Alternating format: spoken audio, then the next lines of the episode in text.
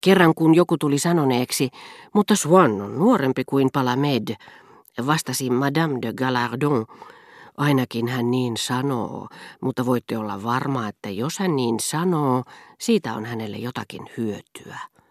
Eikä siinä kaikki, vaan kun kahdesta erittäin elegantista ulkomaalaisesta naisesta Germantien kutsuilla sanottiin, että toisen heistä annettiin kulkea edellä, koska hän oli vanhempi. Mutta onko hän edes vanhempi, kysyi Madame de Galardon heti.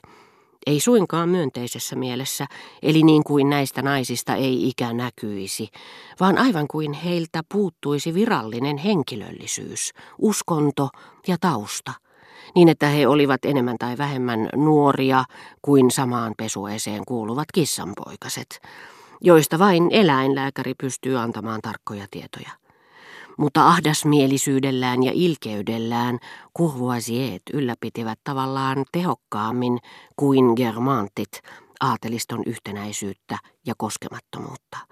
Germantit, joiden arvomaailmassa kuninkaallisten ja muutamien muiden, kuten Linjön ja Latremoin sukujen alapuolella, kaikki muut sekoittuivat epämääräisten vähäpätöisyyksien joukkioksi, kohtelivat ylimielisesti samoissa kortteleissa asuvia vanhoja aatelisperheitä nimenomaan siitä syystä, että he eivät kiinnittäneet huomiota näihin toisarvoisiin ansioihin, joista Courvoisiet tekivät niin suuren numeron, niin että niiden puuttumisella ei heidän mielestään ollut mainittavaa merkitystä. Tietyistä naisista, joilla kotiseudullaan ei ollut erikoisen näyttävää asemaa, loistava avioliitto – Rikkaus, kauneus ja herttuattarien suosio olivat tehneet erinomaisen ja elegantin vientiartikkelin Pariisissa, missä yleensä ei olla niin hyvin selvillä synnyistä syvistä. Ja niinkin saattoi käydä, joskin harvoin, että näitä naisia joko Parman prinsessan kautta tai heidän oman viehätysvoimansa ansiosta kutsuttiin tiettyjen germanttien luo. Mutta Courvoisien naisissa se aiheutti pysyvästi pahaa verta. Joutua nyt viiden ja kuuden välillä oman lihallisen serkkunsa luona tapaamaan ihmisiä, joiden vanhempia heidän vanhempansa La Perchen seurapiireissä välttelivät. Mitäpä siitä muutakaan saattoi seurata kuin jatkuvaa harmia ja loputtomia kiukunpurkauksia. Sillä hetkellä, kun esimerkiksi hurmaava kreivitär G astui Germanttien salonkiin, Madame de Vibon loihti kasvoilleen ilmeen, joka hänen nimenomaan olisi pitänyt ottaa, jos häntä olisi pyydetty lausumaan seuraava säe. S'il n'en resta qu'un, je serai celui-là. Ja vaikka jäljelle jäisi vain yksi, niin minä se olisin jota hän sivumennen sanoen ei tuntenut. Tämä Courvoisier oli melkein joka maanantai nieleskellyt kermaa tihkuvia koiranluita, vain parin askeleen päässä kreivitär Geestä, mutta sekään ei auttanut. Ja Madame de Vibon motkotti takanapäin, ettei hän voinut käsittää, kuinka hänen serkkunsa voi alentua kutsumaan naisen, joka Chateau Dangissa ei kuulunut edes toisen luokan piireihin. Kysyn vain, mitä hyötyä serkullani on siitä, että hän on niin nirso ihmissuhteissaan.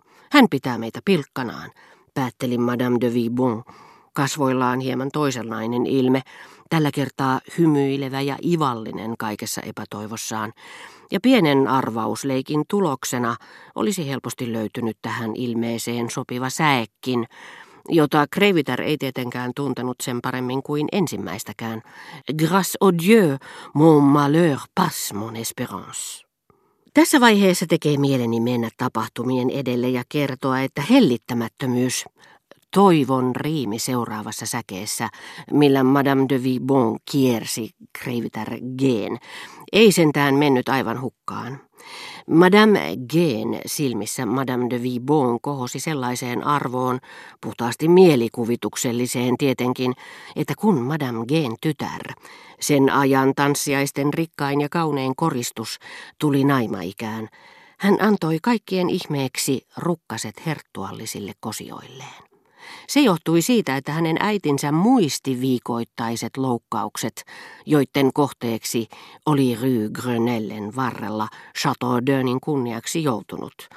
eikä toivonut tyttärelleen ketään muuta kuin Vibon junioria.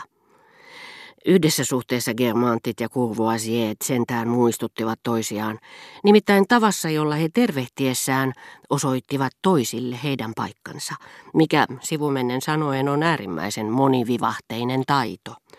Kaikki Germantit eivät suinkaan esiintyneet samalla tavalla – mutta kaikki tosi germantit kävivät läpi oikean seremonian, kun joku esiteltiin heille, ikään kuin jo se, että heidän tuli ojentaa toiselle kätensä, olisi ollut suurin piirtein yhtä huomattava teko kuin jos heidän olisi pitänyt lyödä teidät ritariksi.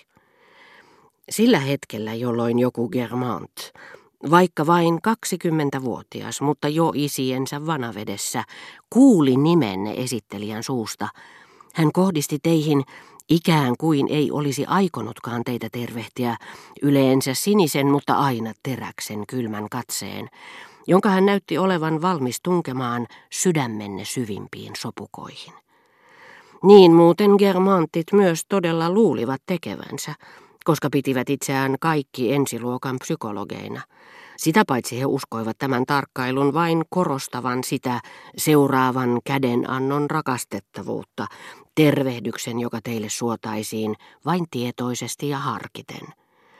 Kaikki tämä tapahtui välimatkan päästä, joka kaksintaistelussa olisi tuntunut lyhyeltä, mutta vaikutti valtavalta kysymyksen ollessa kädenannosta, ja yhtä hyytävältä kuin miltä se ensiksi mainitussa tapauksessakin olisi vaikuttanut, niin että kun sitten kyseinen Germant, tehtyään ensin nopean kierroksen teidän sielunne ja kunniallisuutenne perimmäisissä sopukoissa, oli arvioinut teidät soveliaaksi esiintymään vastaisuudessa hänen seurassaan käsi, jota hän täyteen pituuteensa ojennetun käsivartensa päässä teille tarjosi.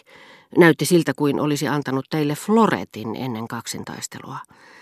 Ja niin kaukana tuo käsi todellakin sillä hetkellä Germantista itsestään oli, että kun hän sitten taivutti päätään, oli vaikea sanoa tervehtikö hän teitä vai omaa kättään. Jotkut germantit, joilla oli puutteellinen tyylitaju ja taipumus toistaa itseään, liioittelivat ja kävivät läpi koko seremonian joka kerta tavatessaan tietyn henkilön ja koska heidän ei enää tarvinnut suorittaa edelläkäyvää psykologista tutkimusta, johon sukuhaltija oli antanut heille valtuudet ja jonka tulokset heillä täytyi olla muistissaan, kädenantoa edeltävän pistävän katseen tunkeilevaisuus ei voinut johtua muusta kuin automaattiseksi muuttuneesta reaktiosta tai sitten lumousvoimasta, jonka he kuvittelivat omaavansa.